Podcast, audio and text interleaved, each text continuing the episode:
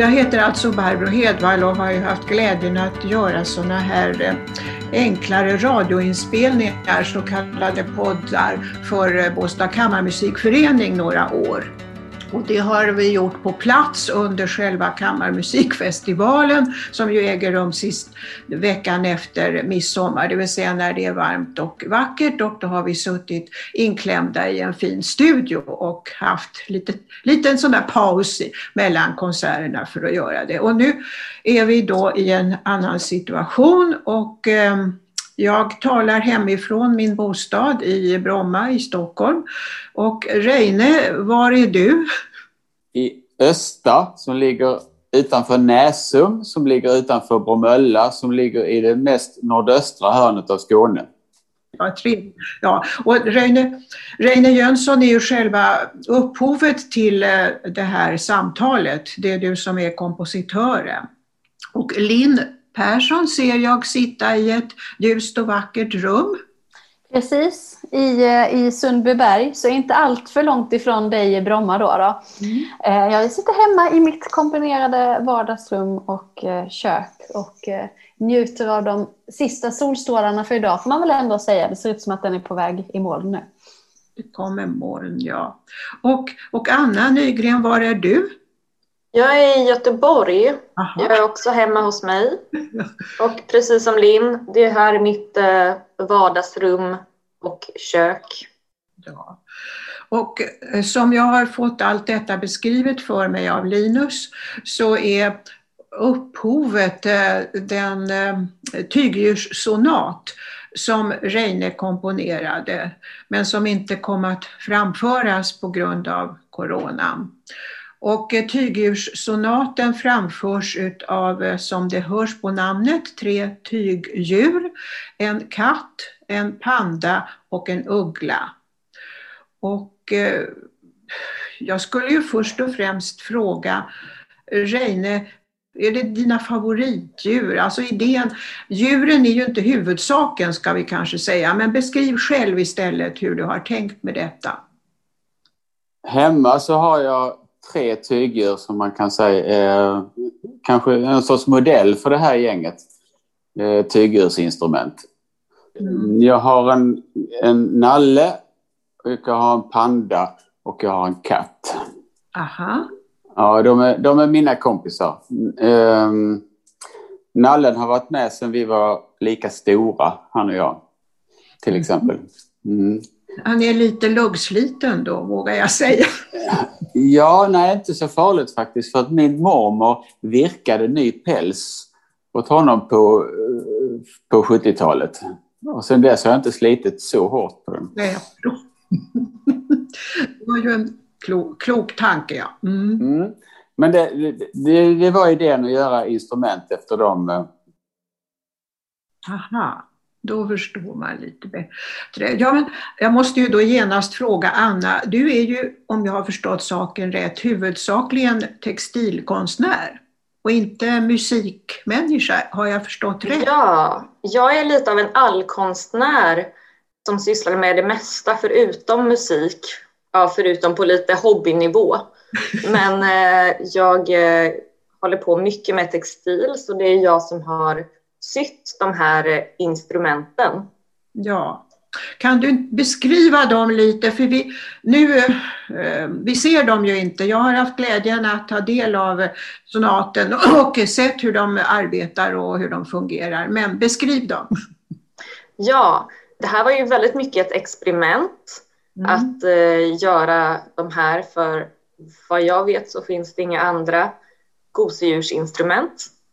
Nej det var ju ett samarbete mellan mig och Roger och Reine då, som gjorde, Roger var han som gjorde, höll i tekniken. Eh, för teknik är inte min starka sida. Eh, men jag sydde tre, de här tre djuren, ugglan, pandan och katten och ett reservdjur, en, eh, en vanlig nalle. Så att om, om någon inte orkar med spelandet så kan... Eh, Exakt. I dessa coronatider kan ju sjukdom inträffa. Också bland gosedjur. De är ganska stora de där djuren. Ja, det diskuterade vi. Det var ju Reine och jag tillsammans då, som kom fram till hur de skulle vara. Framförallt Reine som ville att de skulle vara liksom ordentligt stora så att de syntes på scen. Ja. Mm. Det var också att de skulle ha en känsla som en, ha en tvååring i famnen ungefär. Ja, precis. Ja, det ser ut så när, när jag såg dem eh, spela, att de var ja. i den, alltså eh, upp till eh, brösthöjd så att säga. Var. Mm. Precis. Mm. Och sen sitter de i knät på eh, exekutörerna. Ja. Och en av exekutörerna är ju Linn. Mm. Och du är, ditt instrument är ju saxofon. Och den sitter också i knät fastän jag... Ja, tyger är inte riktigt huvudinstrument, men det börjar väl bli biinstrument får man väl ändå säga. Jag har ju spelat betydligt mer eh, tygdjur än, eller uggla eh, närmare bestämt, än vad jag har spelat till exempel piano det här senaste året. Så. Eh, man får väl ändå säga att det är mitt främsta biinstrument att spela uggla numera. Ja.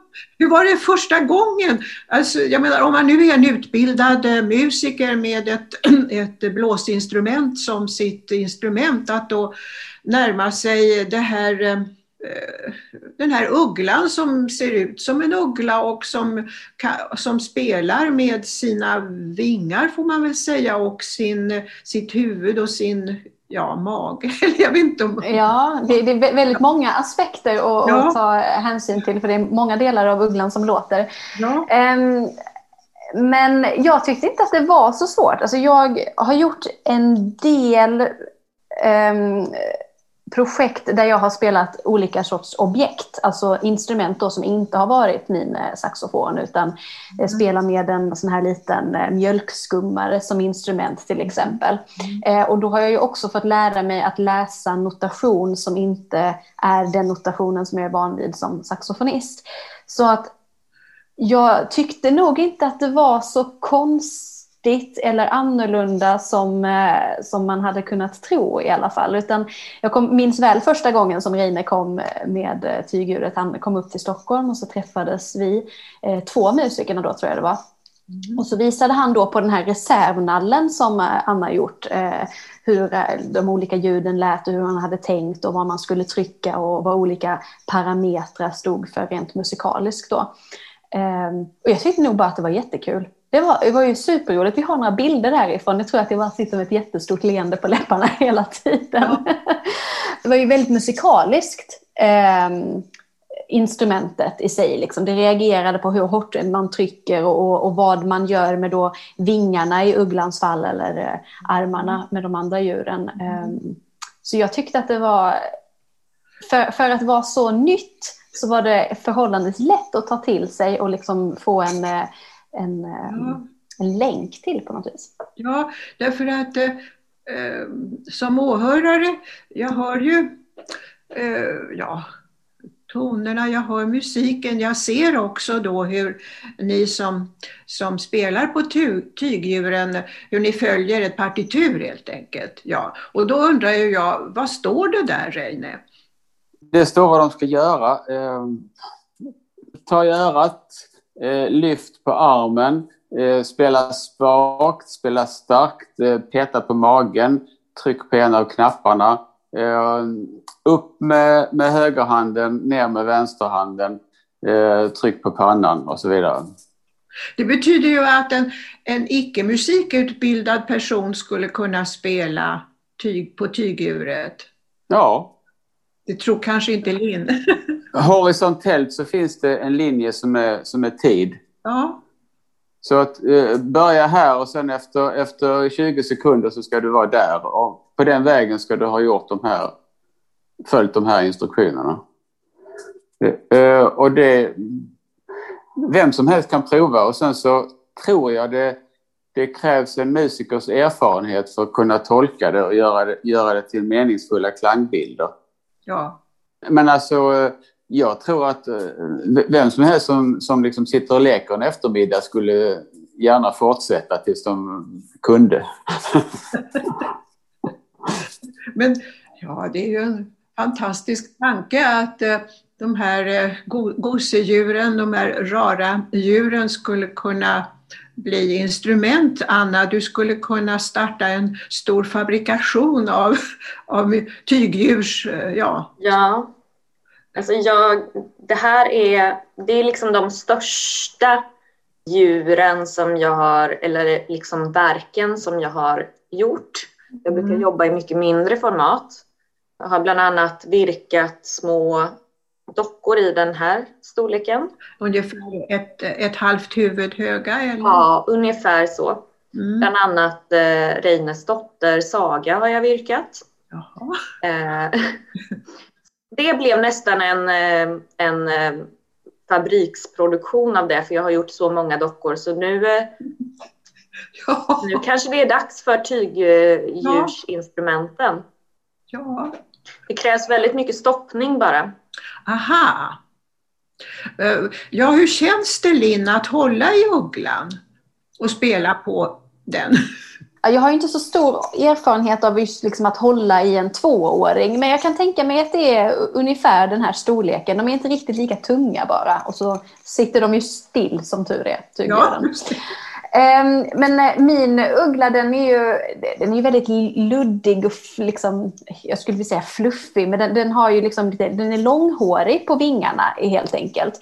Eh, så att en gång när eh, ugglan blev, fick en liten sjukdom, jag tror att det var datorn i den som gick sönder eller vad det kan ha varit, någonting i den fungerade inte. Eh, och eh, då fick jag ju helt enkelt spela på reservnallen. Ja. Vilket kändes helt annorlunda för att reservnallen den är liksom lite bredare om höfterna. Den har lite mer stoppning där nere än vad, än vad ugglan har. Och så har den liksom inte de här stora luddiga vingarna. Så att även om funktionen i i reservnallen blev samma som det var i min uggla så kändes det ändå väldigt annorlunda att spela på. Även om det säkert lät precis likadant så var det eh, lite annorlunda. Men eh, det känns väldigt, jag tycker de är så himla bra storlek. Det känns verkligen härligt och tryggt att ha någonting så här gosigt och stort och varmt i, i famnen. Och ja. efter, efter en intensiv repperiod av att ha spelat uggla så saknar man lite den känslan när man tar upp en saxofon som är ja, kall och hård. Det. det blir så brutalt eh, på något sätt, saxofonen som, som ju är då metall och, och ja. Ja men verkligen, men jag tycker att det finns mycket likheter i det här eh, hur man spelar. När man är nybörjare på ett instrument så, så eh, lär man ju sig de stora dragen. Ja, men trycker jag längre upp på ett piano så blir det ljusare toner, längre ner så blir det mörkare och att man steg för steg eh, blir lite bättre och då kan lägga till mer avancerade saker. Och precis likadant var det ju att spela de här tygdjuren. Att de första repetitionerna man hade, då var det ju fullt få att ta upp eller ner armarna på, på djuret för att se till att den parametern blev rätt. Men som Reine sa innan så är det ju notbilden. Då har varje person har ju fyra stycken olika eh, parametrar att hålla reda på. Att dra upp och ner höger och vänsterarmen är ju bara två utav fyra mm. parametrar. Och eh, då har man också kunnat bli lite känsligare när det kommer till dynamiken och rytmiken och sådär. Så att Eh, det är verkligen som att lära sig att spela ett nytt instrument, även om förutsättningarna för att lära sig det kanske är bättre hos någon som redan har lärt sig. Ja, jo. Mm. det måste ju ja, för alternativet det är ju att man skulle ha sådana här tyger som så att säga första instrument i förskolan och det tror jag inte riktigt på. Men jag kanske har fel. Vad säger Reine? Du ser glad ut vid tanken. Ja, nej, men det kan man ju. Man kan ju alltid prova. Det är kul att leka med. Liksom. Mm. Det, jag, jag, jag kom lite att tänka på liksom, att när jag, när jag bestämde vad de... Alltså varje tygdjur har, har massa olika sensorer och när jag, när jag skulle bestämma vad de skulle göra så hade jag olika modeller jag, jag provade. Så, gjorde, så hade jag tygdjur och då fick kompisar och musiker, de, de fick låna det liksom, kolla här. Och så satt de och, och lekte med det och så såg jag lite vad som fungerar och vad som inte fungerar. För jag hade, jag hade helt andra idéer i liksom, den första mm. uppställningen. Ja. Du, uppställning, du menar du skulle ha andra djur eller andra toner eller ja? Ja, vad säger man? Alltså, ja. allting är ju liksom datorer och signaler. I den första, första liksom tanken så lät tygdjuren hela tiden. Och man påverkade hur de lät. Men det märkte jag att det, det blev hemskt konstigt. Mm. Så jag vände på det. Så att det första blev att tygdjuren är helt tysta om inte musikern ber den göra någonting. Mm. Det var kanske den viktigaste förändringen. Så de är helt tysta och sen så om, om, Linn, om Linn trycker på handleden så börjar den låta. Mm. Och hon har, hon har liksom exakt kontroll över hur mycket den låter där. Mm. Eh, sen finns det andra, andra sådana större och mindre saker som, som jag gjorde mer eller mindre viktiga eller, eller tydliga. Liksom. Mm. Ja, det, nu kanske jag miss, Jag lyssnade ju då och tänkte hela tiden på att du har valt så kallad sonatform, alltså den här klassiska musikens mest eh, brukade form. Och jag tyckte då någonstans, det kanske var inbildning, att jag hörde eh, tre eh, satser eller tre avdelningar eller så. Det är ju definitivt så att eh, att eh, det finns en tydlig ABA-form till exempel. Och också att det är väldigt olika eh, karaktär i de tre olika satserna. Och sen blir det liksom bara, det, det kan ju Rine intyga, det blir bara bättre och bättre för varje gång vi spelar igenom det. Tydligare och tydligare. Och, ja. och för ja. det är också en helt ny eh, liksom ljudvärld som man rör sig i. Om man är van vid att lyssna på traditionell kammarmusik. Jag vet att eh, Reine har ju pratat mycket om stråktrion mm. som referens när vi har gjort den här tygdjurstrion. Och är man van vid att höra de klangerna och eh, den ljudvärlden så blir ju den här ljudvärlden med tygdjuren väldigt främmande. Men man lär sig liksom också efterhand att lyssna in det där och, och eh, kan ju säkert efter en stund liksom uppfatta precis var delarna börjar och slutar och de olika karaktärerna. Ja, det är det jag tror. Jag tror att det är så i alla fall. Jag, jag, var väldigt koncentrerad faktiskt när jag lyssnade just därför att jag tänkte nu ska jag höra om det här är en sonat eller vad, vad det är. Och eh, ja, det var, ro, det var väldigt roligt och, och vackert också. Det där, många har ju för sig att ny musik inte är vacker.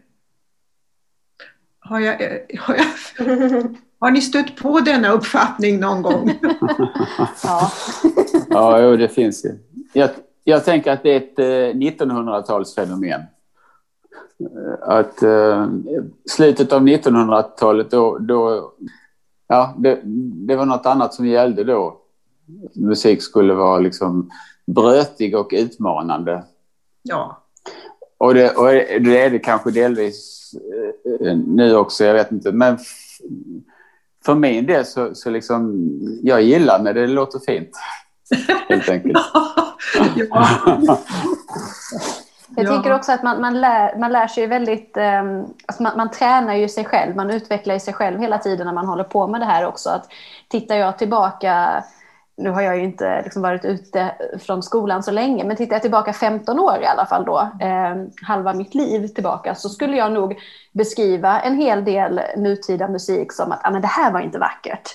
Eh, men dels har jag ju fått möjlighet att lyssna på mycket och spela mycket nutida musik själv och eh, min smak har ju förändrats väldigt mycket i och med det så att saker som jag kanske då för 15-10 år sedan skulle tycka att mm, vad, vad, är det här för någonting, det här vill jag inte lyssna på, tycker jag kanske nu är så otroligt mycket vackrare och mer uttrycksfullt och eh, ger mig mer att lyssna på än saker som Mm.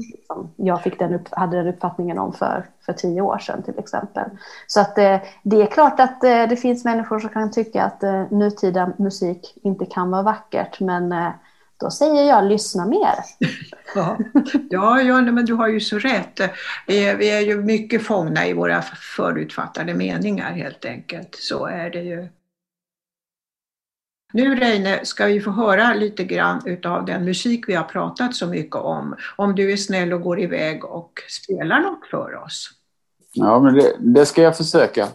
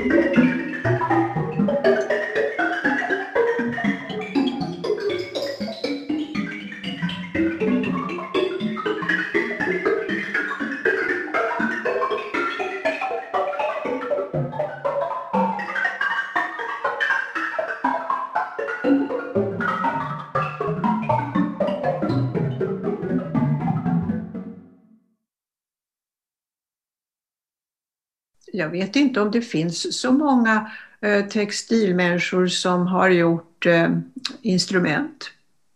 Nej, jag känner mig ganska unik. Ja. Men det utvecklas ju, alltså textil och modevärlden utvecklas ju väldigt mycket kring ja, men, eh, kombinationer av textil och teknik med smarta kläder och, sen, och så vidare. Så att mm. jag kanske inte är helt ensam om att eh, ha sytt ett musikinstrument. Nej, kanske inte. Kanske inte, nej. Nej, och du kanske får göra fler. Alltså, ja, det hoppas jag verkligen. Ja, ja Reine, hur blir det? Tänker du skapa en hel orkester kanske? En liten kammarorkester? Mm, kanske, ja. Alltså, först så tänker jag att jag skulle vilja göra ett nytt stycke för den här trion. Ja, självklart.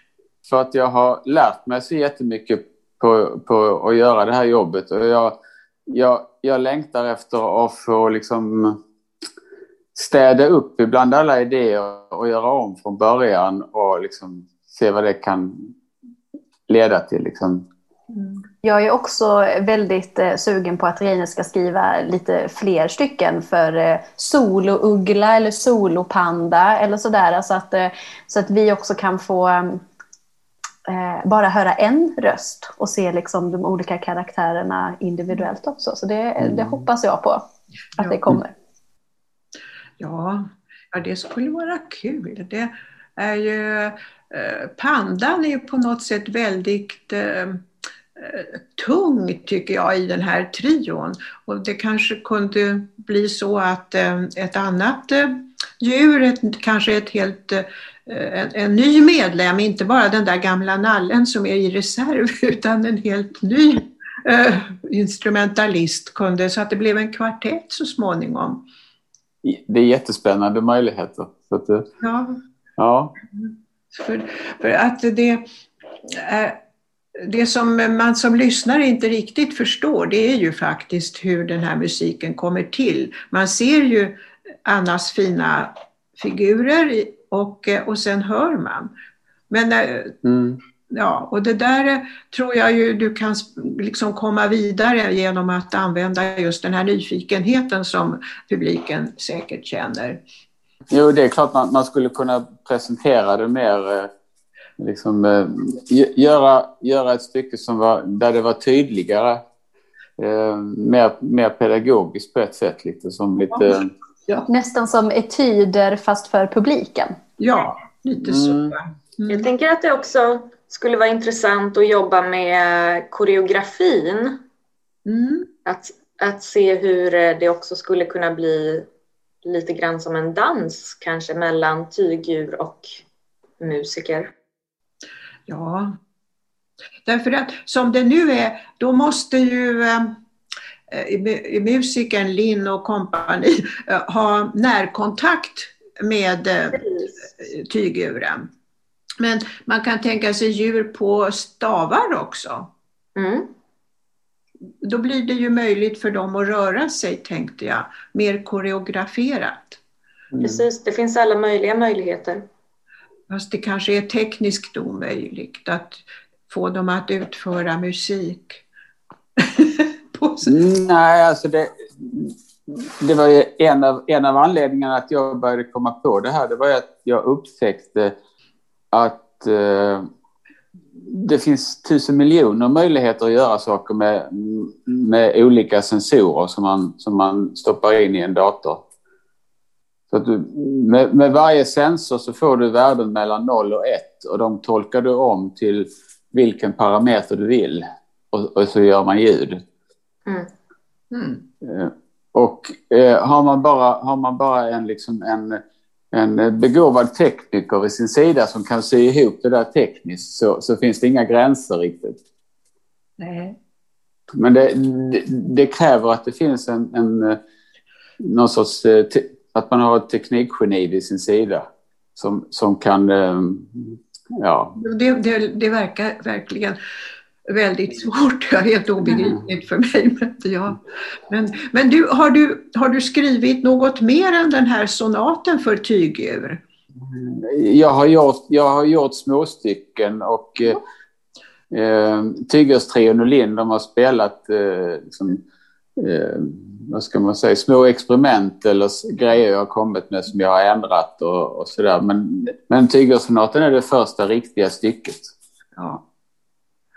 Det, nu så ska ju det, om jag förstår det rätt, då kunna komma publiken till del via, alltså digitalt. Det ger ju större möjligheter att nå fler, men det är ju inte alls samma sak. Det, vad tycker ni? Har jag fel? Är jag för gammal och knarrig?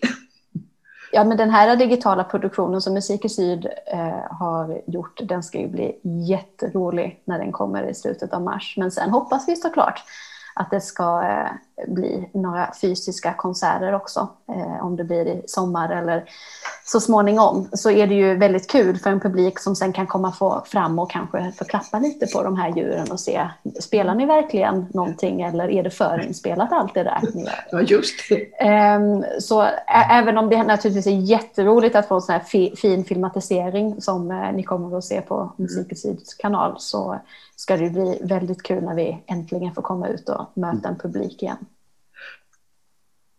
Ja, Anna nickar ivrigt instämmande. Jag håller med. Ja. Precis det som Linn sa där att när det är digitalt så kan ju publiken börja tvivla på är det verkligen djuren som spelar? Mm. Eh, och det, det tvivlet finns ju inte när det är live. Ja, ja, spelar man, spelar man fel eller gör en improvisation eller alltså, och det, det, det händer ju att musikerna liksom eh, tar ut svängarna lite grann. Sådär. ja. Eh, och och då, det, det, det blir tydligt när man, när man sitter i samma rum. Ja.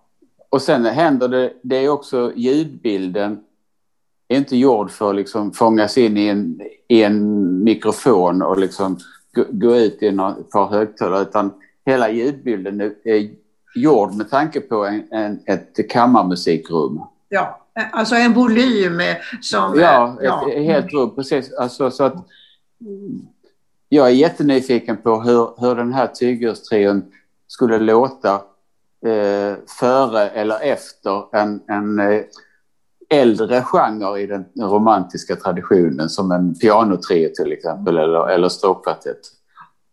Och så få höra hur de möts i, liksom i minnet i samma rum. Mm. Ja, vi längtar alla.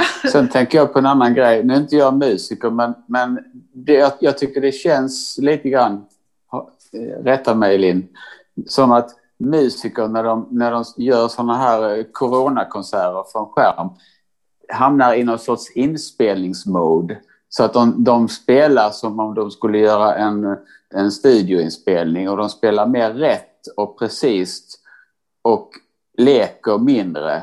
Eh, eh, alltså som en musiker som, som bara, inte bara, men som verkligen spelar för en konsert och inte för en inspelning.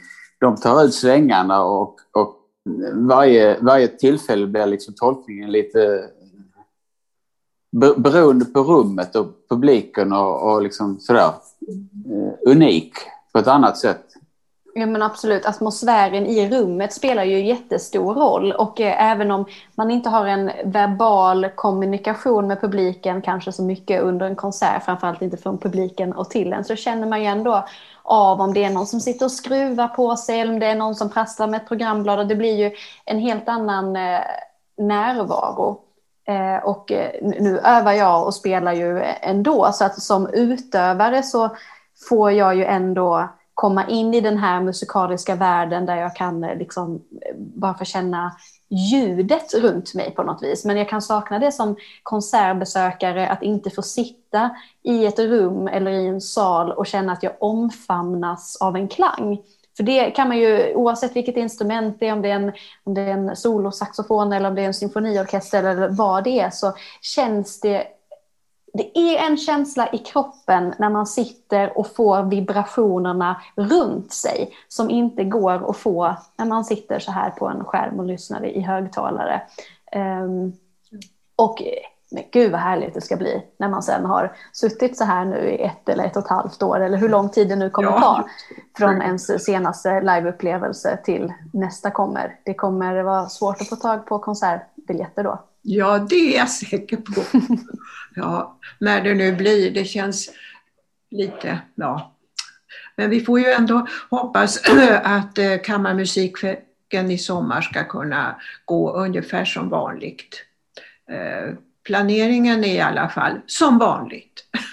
Eh, biljettförsäljningen kanske startar något senare, det är det enda jag, enda jag har förstått. Men, men Eh, det och det gäller ju inte bara Båstad kammarmusik, det gäller ju många andra, både föreningar och konserthus och andra institutioner, att eh, de ligger i med en planering som ska bli verklighet. Och det tycker jag är, det är uppmuntrande på något sätt. Det gäller ju också liksom att vara flexibel ehm, och försöka tänka hur kan vi lägga upp det här på ett vis så att vi ändå kan få uppleva musik? Kan vi, eh, vi, håller på med Stockholms saxofonkvartett nu att planera för kammarmusikkonserter. Um, och då tänker vi, att vi börjar väl i sommar istället då för att börja under hösten så vi kan ha utomhuskonserter och så. Mm. så att vi, det, det, gäller ju för alla, både utövare och arrangörer och publik att liksom vara lite flexibla i sitt uh, sätt hur man lyssnar på en konsert. Det kanske inte blir den samma, eh, det samma sättet den kommande året. Men att vi ändå hoppas få uppleva någonting. Ja, ja de här tygdjuren, eh, är det tänkt att de ska kunna spela utomhus? Eh, nästan utomhus i alla fall. Alltså, det, alltså på en utomhusscen. om man kan tänka en utomhusscen där man kan ha skådespelare utan mikrofon. Mm. Då, då, funkar det, men inte om man tänker sig en scen som en rockkonsert eller något sånt där. För att det här är, hela ljudbilden är byggd med, med liksom, att, att det ska matcha någon sorts kammarmusiknivå. Liksom. Så att de ska passa in bland, bland sina, sina mer traditionella kollegor. Jag förstår. Ja, men det kommer, vara, det kommer vara väldigt roligt när vi, när vi får sätta igång och kombinera det här med den traditionella kammarmusiken, verkligen. Mm. Få upp några andra instrument på scen. Mm. Ja, det här med textil och musik, det är ju en, för mig i alla fall och säkert för, för Båstad kammarmusik, ny, ny kombination. Men det, kammarmusiken ska ständigt förnyas, annars så så stannar den ju i... Ja, vi älskar ju alla stråkkvartetter, men det räcker inte. Mm. Ja, det är fantastiskt med, med, med stråkkvartetter också. Så ja, att, mm, det tycker vi. Ja. ja, om ni nu skulle tänka på att säga några liksom avslutande önskningar, om vi tänker att eh, vi faktiskt får möjlighet att höra Tygdjurstrion i sommar. Och eh, vad, vad ska komma sen? Anna, i form av kombination textilmusik? Åh, alltså jag skulle vara intresserad av att se det beror ju helt på vad det finns för olika typer av liksom sensorer som kan ge ljud. Men eh, jag skulle tycka att det var väldigt intressant att göra någonting där man skapar textil och det blir musik av det. Mm. Till exempel att, virk, att man virkar och så kanske det finns någon liten ljudsensor på virknålen eller i garnet som gör att det blir ett musikaliskt ljud av virkningen. Eller att man broderar och varje nålstick beroende på var på tyget det sätts får en egen klang. Det låter väldigt spännande. Ja, jag har, nu har jag ingen aning om ifall det kan bli tekniskt möjligt, men... Eh, jo då, det, det, det är helt solklart. Det går att göra. Det, ska, det är bara till att sy ihop det, så att säga. Det, det blir vårt nästa projekt, Reine. Ja, ja just ja. En liten, eh, ja, någon sorts virknåls, ja, får man väl tänka sig en, ett solo kanske, jag vet inte. Man kan ju tänka sig många virknålar. Ja, det, mm. man skulle kunna köra en, många olika virknålar i olika stämmor. Mm. Ja. Eh, och så i kanske olika storlekar på virknål mm. eh, ger olika ton. och så får man virka i olika takt.